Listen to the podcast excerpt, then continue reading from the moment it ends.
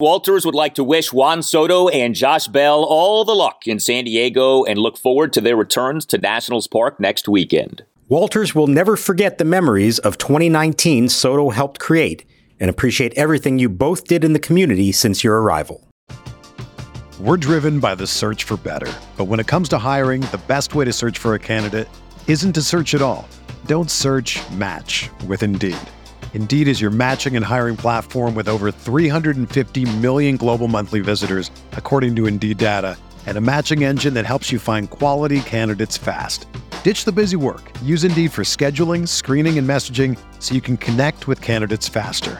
Leveraging over 140 million qualifications and preferences every day, Indeed's matching engine is constantly learning from your preferences, so the more you use Indeed, the better it gets. Join more than 3.5 million businesses worldwide that use Indeed to hire great talent fast. And listeners of this show will get a $75 sponsored job credit to get your jobs more visibility at Indeed.com slash BlueWire. Just go to Indeed.com slash BlueWire right now and support our show by saying that you heard about Indeed on this podcast. That's Indeed.com slash BlueWire. Terms and conditions apply. Need to hire? You need Indeed.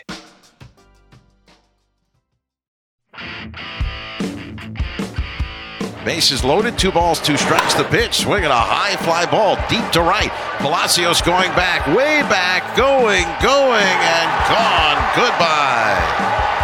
Into the Nationals bullpen. A grand slam for Daniel Vogelbach. And oh, what a disastrous top of the fifth inning. This has turned out to be his first home run in a Mets uniform, and it's now a 6 0 New York lead. And welcome to Nats Chat for Thursday, August 4th, 2022, along with MASNsports.com Nationals insider Mark Zuckerman, who is at Nationals Park. I'm Al Galdi, host of the Al Galdi podcast. Tuesday night's surprising 5 1 win over the National League East leading New York Mets at Nationals Park for our Juan Soto list and Josh Bell list Nats. That was fun. Wednesday's 9 5 loss to the Mets for the Nats was reality. Now, the Nats did make things interesting. Five run bottom of the ninth to go from trailing 9 0 to trailing at 9 5. But the game, in a lot of ways, was an indicator of what may well be coming for the Nats as they play out the rest of this season. Nats fall to a major league worst 36 and 70 on the year. The San Diego Padres on Wednesday put out video of Juan Soto's first full day as a Padre. Um, I don't know about you. I had a hard time watching that. I was like, geez, do we really need to have this? But of course, we now do have this. The Nats on Wednesday put out video highlighting the players who the team received in Tuesday's trade. Mark, it has begun. The post Soto era. This all still feels so strange and weird and bizarre, but here we are. Yeah, and look, it's not like we haven't had some of these moments the last few years with other guys going to other teams, seeing Max Scherzer and Trea Turner in Dodgers jerseys was really weird, but this one is way up there and maybe even more so because at least in those cases we kind of had a sense it was going to happen. This one I know we had two weeks to think about the possibility, but sounds like Juan Soto himself even said he was still surprised when it happened. He honestly didn't think it was actually going to happen. And now there he is on the other side of the country wearing brown and yellow and pinstripes and a huge line of fans waiting to get in. I mean, San Diego is fired up and good for them. They're excited about what that team could be, but it is going to be strange. And it's especially going to be strange next weekend when the Padres are here in DC. I mean, who could have figured that would happen so quickly? It's literally the next Nats home game is against the Padres with Juan Soto and Josh Bell. Yeah, you know, we've had this before, like you said. This does feel, though, very different. And I know we can be prisoners of the moment, but Max Scherzer being traded was one thing. Bryce Harper leaving was one thing. Trea Turner being traded even was one thing, even though there still was a year left of team control. Anthony Rendon leaving was one thing. This really does feel different. I know you get a lot of feedback from people. I do too. There is an anger. There is a vitriol from a lot of people right now. And there's a lot of, you know, I'm done with the Nats. I'm never going to a game again. Now, people say things like that all the time. So let's see. You know, if the team is winning 95 games sooner rather than later, then I think people will be showing up. But there is a real dissatisfaction that I have not sensed before with those other departures. Yeah, I think, like we said, there was an argument to be made that you could sell people on the idea of, yeah, we lost Rendon and Harper and Scherzer and Turner. But if all of that led to them keeping Juan Soto, because he was the one that was worth keeping, I think you could have convinced a decent amount of the fan base that that was okay, that that was an okay resolution to all of this. Now you take that out of the equation, and there's just a feeling of, well, why should I ever bother falling in love with anybody who plays for this team, any star player who plays for this team? Because inevitably, by the time six years are up, or as we found out in this case, by the time four and a half years are up, they're just going to be going somewhere else. So I get that frustration. I completely feel it. It's the kind of thing that fans of teams like the A's and the Pirates and the Rays have been feeling for years. And there was a sense around here that that's not who the Nationals are. This is a bigger market club who pays their star players and who sustains success. And to go from the super high of the World Series in 2019 to now having seen it be completely torn down and the final straw being the biggest name of them all, who's this guaranteed superstar player for many more years, I can understand why people have those feelings. I will say I agree with you.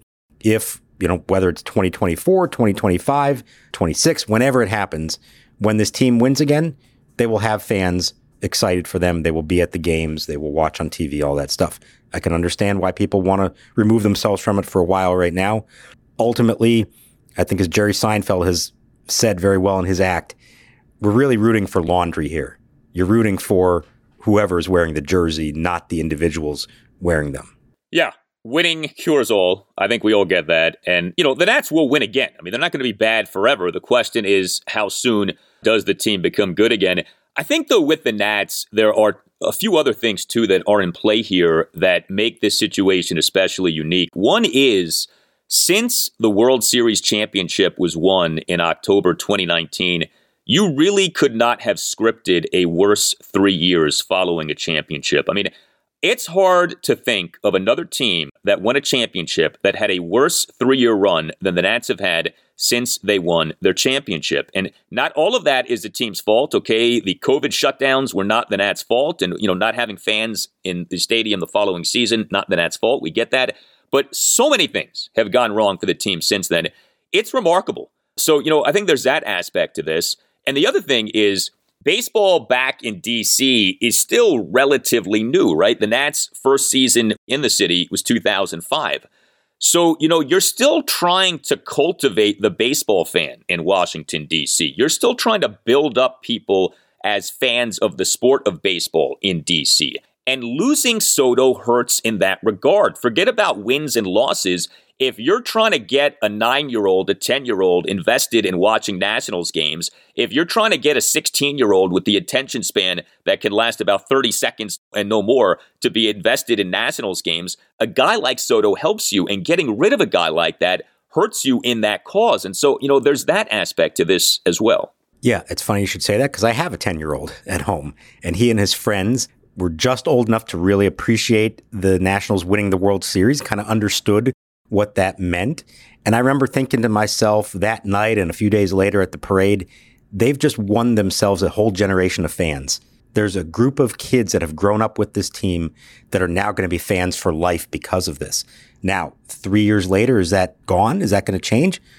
We'll see. I'm sure that for some of these kids who I can tell you from experience, they are less invested in teams, it feels like right now, than they are in individuals or in, they watch highlights, not games. They know a lot of the star players. They don't necessarily just automatically feel a love and attraction for their hometown team. It sometimes extends just about to the sport. They all love baseball, but they might root for different teams and different players on those teams. So we'll see. There is, I think, a real risk of that. A generation that you had in the palm of your hand that you may lose them at least for a while here and you haven't locked them up yet. It may be a while until you've guaranteed that. So yeah, that is a concern. Something we're going to be watching the next few years. What is the attendance like? It's going to be down. There's no way it's not going to be. The season ticket base is going to go way down. There's always going to be the hardcore group of fans, and we know those of you listening to this are that group. You're with us all the way through this, good and bad. But there's also that next group after that who wants to be in it, but they need a reason to be in it. And the events over the last three years, step by step by step to where we've gotten now, I can understand why people in that group might not want to hang on to this at the moment. It's been tough. It's been really tough. I mean, whether you talk about all of the losing in terms of games. You talk about what has happened with Stephen Strasburg, what has happened with Patrick Corbin, you know, losing also an Anthony Rendon, a Max Scherzer, a Trea Turner, like all of these things that have happened with this team since winning the championship. I mean, if you didn't know better, you'd think that like some Faustian deal was arrived at and, you know, you made a deal with the devil of, okay, you'll get a World Series championship, but then the three years that follow are going to be a nightmare for you. And that's what it feels like. I mean, if you're a Nats fan, what really has gone well since October 2019. So we hear where you guys are coming from, no doubt, but we're glad to have you. We want to thank everyone for the uh, listenership of the last few days. Been a season high for us, and we thank you for that very much. We don't take you guys listening to this podcast for granted, so thank you. And uh, stay with us. I mean, look, the team may not be good, but we try to make this podcast good and have good conversations. And there is a lot to get into. The Nats may not be a good team, but they are in a really a fascinating predicament right now in terms of the state of the ball club. And so, you know, these are the conversations that we've been having. So before we get to the specifics of uh, this game on Wednesday, there was some news after the game. One of the things I wanted to bring up with you was where's Luke Voit? When are we getting our guy Luke Voit here, our new first baseman? And uh, sure enough, you put this out there. The Nats have requested unconditional release waivers on All Alcides Escobar. So Escobar is about to be gone, and presumably this is being done to welcome Luke Voit. Yeah, Luke Voit is going to join them in Philadelphia on Thursday. Probably will be in the lineup, probably at first base, maybe as DH. And so somebody needed to go. And Escobar, uh, look, it's been kind of a punching bag, and he's been in a tough spot. He's been a great soldier through it all because it's been an uncomfortable position as literally the 26th man on the roster who hardly ever plays. In the month since he came back from his injury, he had two relief pitching appearances and three plate appearances as a hitter and a couple others where he came off the bench and played in the field or ran the bases. I mean, that's it. He was good for them last year and kind of an emergency fill in situation. But you get to this point this year and it was clear there just is not a place for him anymore. You know, and especially once Luis Garcia was established as the everyday player, there just is no need for him. So it's unfortunate that would happen to him this kind of unceremoniously, but they did need a clear spot. And they are, you know, I don't know if excited is the word, but they're happy to have Luke Voit because this team is lacking in proven major league hitters right now. And Luke Voit may not be a great one, but his OPS is higher than anybody else who's currently on the roster. And so he's going to find himself in the middle of this lineup for the rest of the season and probably beyond because he is under team control for two more years. So we'll see him on Thursday in Philly. For the moment, he's the only one of the six players they acquired who's going to be on the major league roster. There are a couple others who we could see fairly soon, or at least one of them in CJ Abrams. The other one, MacKenzie Gore. We're going to wait and see what the injury is with his elbow and how long he's out. But for now, Luke Voit's going to be the first evidence of what they got back in this trade. Not necessarily the key to the whole deal. Don't judge the deal based on whatever Luke Voit does, but it is a you know proven major league hitter who's going to be around here and hopefully help them out somewhat. Yeah, and let's be honest, Luke Voit could be a trade chip a year from now. You know, Luke Voit could be someone who the Nats end up flipping come the 2023 MLB trade deadline. Yeah, you know, it's something with Alcides Escobar. The Nats got stunning production from him last season. He was brought in to the Nats basically in an emergency scenario. The Nats, you know, as we talked about last season, lacking in organizational depth in a lot of different areas, have to go to the well of Alcides Escobar, who had not played in a major league regular season game since 2018. And Escobar, last season, 75 games, 349 plate appearances, OPS plus of 106. He really was a pleasant surprise. He re-signs early with the Nats in the offseason, and this season just was really bad. He was right back to where he was at in, say, 2018. And, you know, it really is instructive. You see this in sports, and it's not always easy to explain why you see this, but the guy making his last stand out of nowhere and inexplicably does well. And then you say, well, let's bring them back and see if there's more. And more often than not, there isn't more. Like it's almost like you get the surprising performance and then that's it. You should leave on the high note, like our friend George Costanza, because it's just, it's unlikely to continue. And we saw that with Escobar. It just did not continue. I don't fault the Nats for re-signing him, and it's not like it cost them anything, but it is something like the same guy who was surprisingly productive for them last season, this season, has really struggled. I mean, you know, just to go back to OPS plus, 106 last season, 58 this season. I mean, a drastic drop off for Alcides Escobar. Yeah, I've seen it happen with other guys too. Like you said, you get a player who is desperate to keep his career going and he gets another shot and he makes the most of it and he gets a guaranteed contract because of it. And it's just human nature. It's not them loafing it or anything like that. But the human nature is you lose that edge. You, you lose that feeling of, I'm fighting for my job every single day here. I now have some security. And a lot of cases, it's just natural that there's going to be a drop off there. I mean, we talked about all along, there's probably a reason Escobar wasn't in the big leagues for a few years there. The Nats got the most they could out of him last year. It really was a godsend for them under those circumstances. It's unfortunate the way this year played out, but like I said, he understood the situation. He handled it well. He didn't gripe about anything. He was a good teammate. He was there every day doing whatever they needed from him, including relief pitching. And whether that's it for him as a big league player, I don't know. But it certainly, he certainly was around for a lot of significant moments in Nats history over the last year. He was. He witnessed a lot. That's true. There's no doubt about that.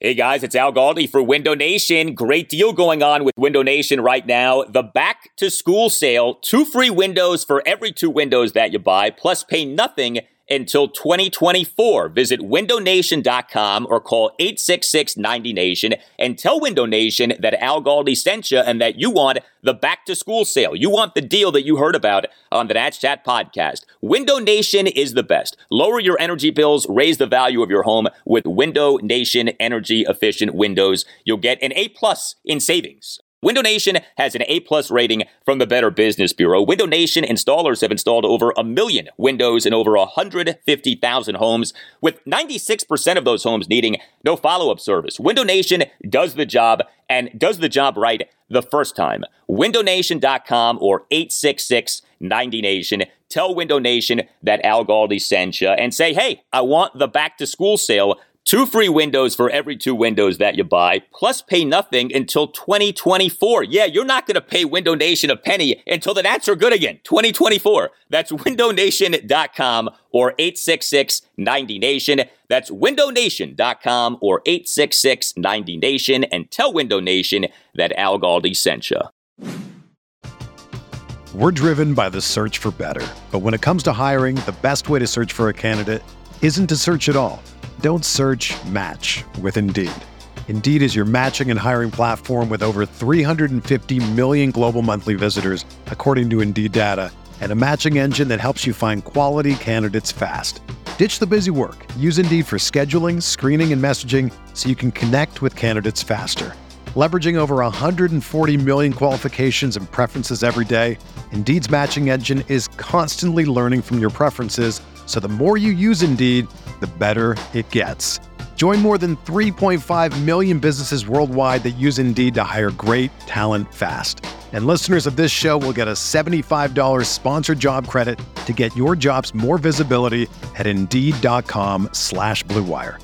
Just go to Indeed.com slash BlueWire right now and support our show by saying that you heard about Indeed on this podcast. That's Indeed.com slash BlueWire. Terms and conditions apply. Need to hire? You need Indeed. Whether you're a world class athlete or a podcaster like me, we all understand the importance of mental and physical well being and proper recovery for top notch performance. That's why I'm excited that Unifyd Healing is sponsoring podcasts on the Blue Wire Network. Unifyd Healing is a new and super innovative global network of wellness centers powered by Energy Enhancement System, or EE System. If you haven't heard of the EE System yet, then you'll want to listen up. This technology promotes wellness, deep relaxation, purification, and rejuvenation. Wherever you are across the globe, access to a center is easy and affordable. Interested in experiencing the EE System technology for yourself? Go to unifydhealing.com/bluewire to learn more and find a center near you.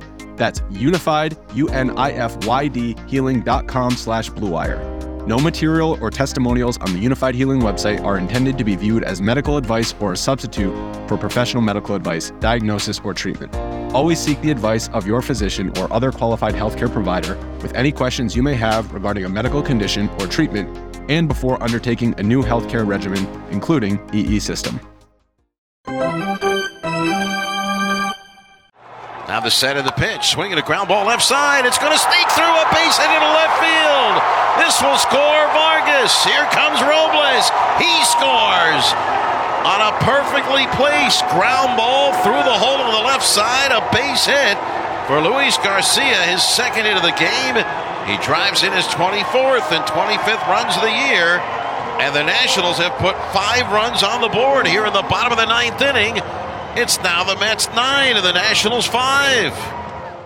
So, with this 9 5 loss to the Mets on Wednesday, really a bizarre game. I mean, for like 95% of the game, it felt like a back to reality blowout loss for the Nats. Offense doing nothing, pitching not good. You know, Nats are going to end up losing this game 9 nothing or something in that area. And then came the bottom of the ninth. The Nats go into the bottom of the ninth, down 9 nothing. The Nats in the bottom of the ninth score five runs, and on a decent number of two strike hits, the Nats in their five run ninth had two home runs and four singles. Three of the six hits were two strike hits. You know, initially you're like, okay, whatever. And then as the inning is going on, you know, you do start to wonder like, we had the surprising 5 1 win on Tuesday night. Are we about to see a, a, little bit of a run here from the Nats, you know, pulling off these improbable wins over teams that the Nats have no business beating? Well, the Nats ended up losing the game. But, you know, I do give credit to the Nats from this standpoint they're not just tapping out and giving away plate appearances late in these games. And I do think that there is something to be said for that. No one's going to be misled by what happened in the bottom of the ninth on Wednesday. But, you know, when you see K. Keibert Ruiz homer and Lane Thomas homer and Luis Garcia come through with a two out, two run single of having been down 0-2. And Victor Robles come through with a two-out full count RBI single despite having been down 0-2. It was good to see that. You know, it felt like there was a pride on display. And again, you don't have guys just giving up and tapping out in the midst of what seems like a blowout loss. So, look, this has been a defining characteristic of this team for several years now. And we joke about it, the boys battling, but you do it enough, and it's not just like it's always the same guys. It's been totally different rosters over these years that is a reflection of their manager who asks that of them to play hard all the way through to the finish. And it is infectious and they all do it. Doesn't mean they win a lot of these games, but it does show they are taking some pride that they are not just going through the motions and saying, well, God, we're headed for 105 losses this year. Why should we even bother? We're down nine nothing. Let's just take a few swings, get the game over with. They don't do that. So yes, give them credit for that. You would like to see that approach earlier in the game. You would like to see it have a little bit more meaning. But, you know, perhaps, especially the young guys, like you said, Ruiz, Thomas, Robles, Garcia, perhaps doing it in this situation, in the back of their mind somewhere a few years from now, when they're actually in a really significant situation, maybe they remember it. Maybe they have some semblance of, oh, okay, I've been here before. I can do this. Don't let the moment become too big. So maybe there's a small glimmer of something to take from battling through these, you know, what should have been a blowout game and actually wound up becoming a little more interesting than that. You really can't emphasize enough now the importance of young Nats players, potential building blocks for the Nats doing well. Like now more than ever, this really does matter. And so, you know, you think about someone like a Keibert Ruiz, you know, would love to see him start to pick it up offensively. He's done well defensively. The offense has been kind of ho hum. You know, there is more of a focus on his defense because he is a catcher. Would love to see him over the final two months of this season really pick it up offensively. You know, maybe we do start to see that here. But Ruiz on Wednesday, uh, two for four with a solo homer and a single. He in that five run ninth had a one out full count solo homer to right field of having been down 1 2. You know, Luis Garcia, he's done a good job offensively. Looks like he's about to become more of a second baseman than a shortstop when CJ Abrams gets called up to the majors. Uh, Garcia on Wednesday, two for five, two run single. Also a good looking bunt single, bottom of the first, a first pitch bunt single on a really nice bunt toward third base. So, you know, nice to see that. You know, Lane Thomas, I mean, I don't know what they have in him. You know, it's hard to really feel supremely confident in that, but, you know, he homered in that ninth inning on Wednesday. A two out solo shot to left to cut the uh, Nats deficit to 9 2. And so, like, this is what you cling to. I mean, you know, you're searching for meaning, right? And this is what matters, is how these guys do here moving forward. And so we'll see. We'll cling to whatever we can cling to here as this season goes on. And then you have something like Ildemaro Vargas on Wednesday. We have not had many four hit games this Nats season. We did, though, on Wednesday from Ildemaro Vargas. You say, well, who is that? Well, the Nats on Monday afternoon selected the contract of Vargas from AAA Rochester. He's essentially the Nats Ehire Adrianza replacement. Uh, the Nats brought up Vargas off having traded Adrianza to the Atlanta Braves on Monday afternoon. Vargas, like Adrianza, is positionally versatile. Vargas on Wednesday was the Nats starting third baseman and number nine batter, and he, he went four for four with four singles. He did have a costly error. Dropped by Vargas. He'll pick it up. He'll throw to second and throws it away into right field. Nimmo heads for third. Marte speeds into second as Palacios retrieves it. Vargas took a peek to see if he had a chance to really double the runner off third on the line drive, dropped it, and still had a chance to go around the horn for a 5 4 3 double play and threw it into right field. You know, I was thinking about this, more Years from now, when the Nats are back to being good again, there are names that we will remember from the dark period. And some of the names are unique names. You know, like we probably will remember Josh Palacios. You know, like that's a unique name that kind of stands out. We, I think, may well remember Ildemaro Vargas. Unique name, but a good game for him on Wednesday. Yeah, I mentioned the other night Levale Speigner as a random name from the past that has always stuck with me both because of the name I'm sure had something to do with it and one memorable performance he had against Johan Santana. So yes, maybe we'll forever remember this as the Ildemaro Vargas game. The funny thing about him is his reputation is actually as a really good defensive player and he committed a ghastly error in this game that really didn't help Anibal Sanchez out at all. Dropped a routine line drive and then threw the ball away. And so what does he end up doing? He gets four hits on the day, and it turns out like he's got a little Tony Gwynn in him or something, making contact going the other way four singles.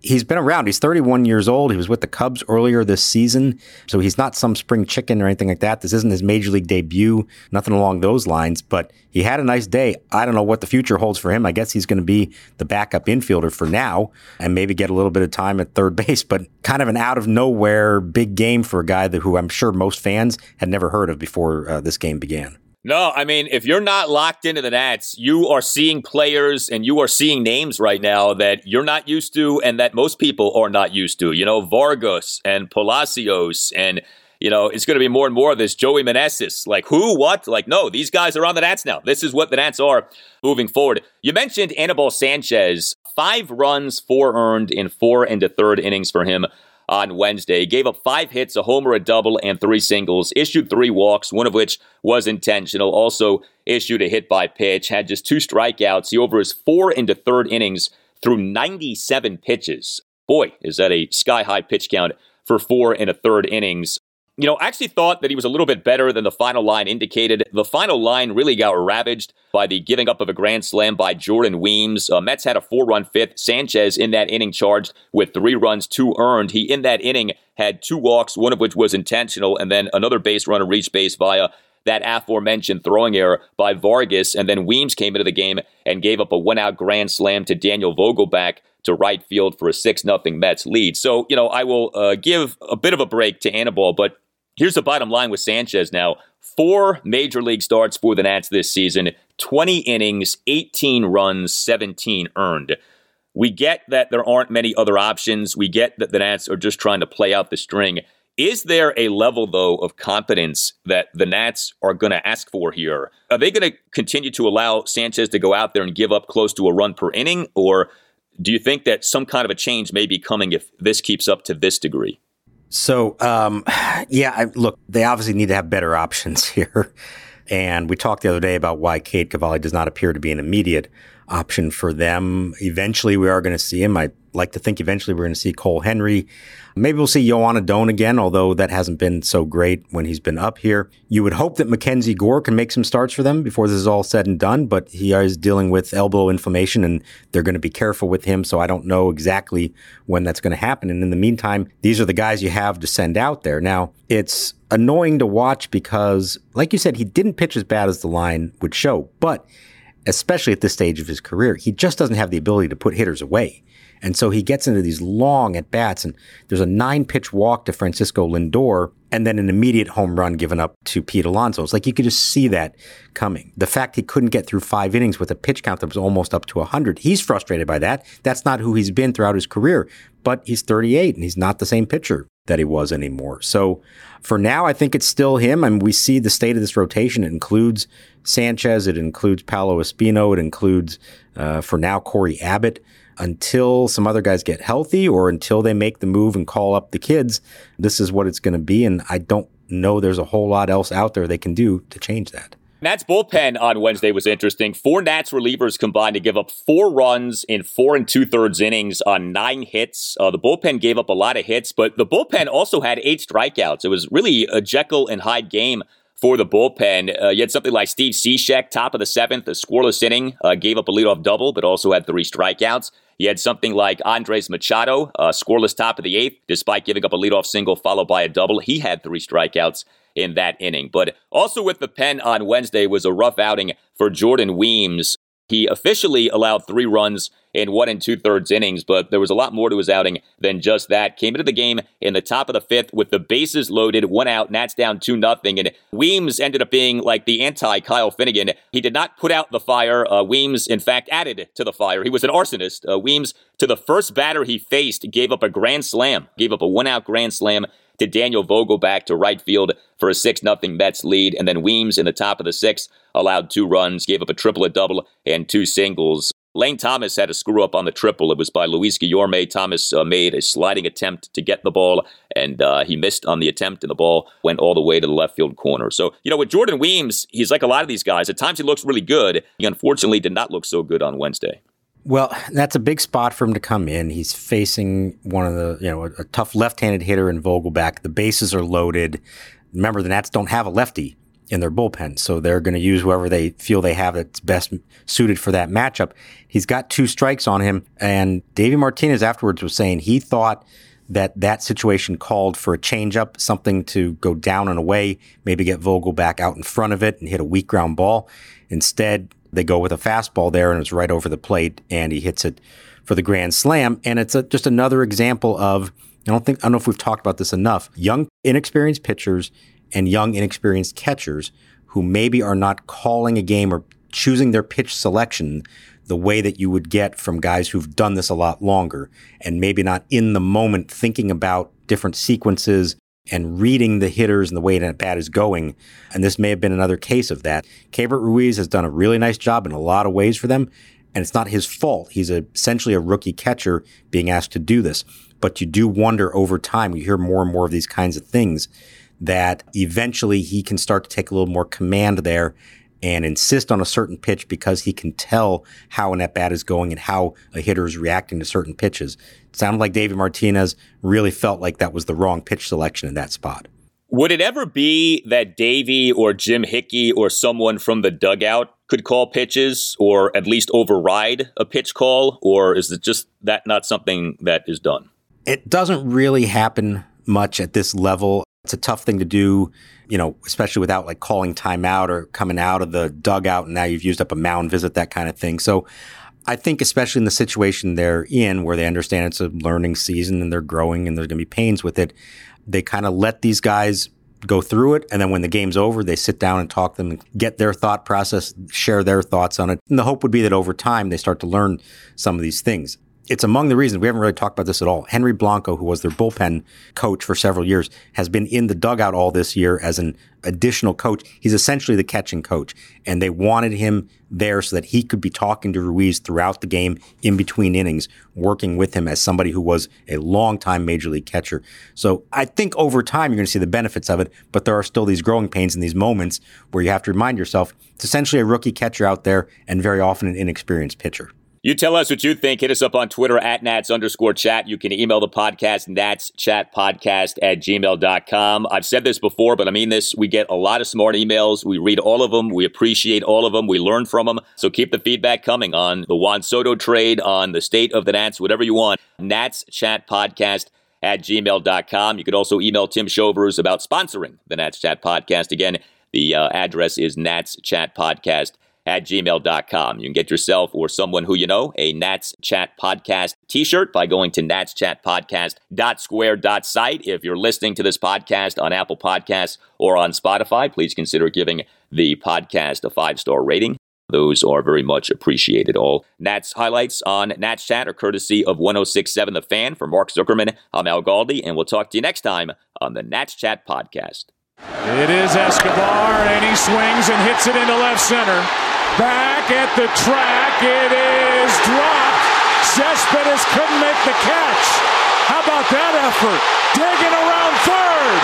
Here comes Escobar. 1 0 Kansas City.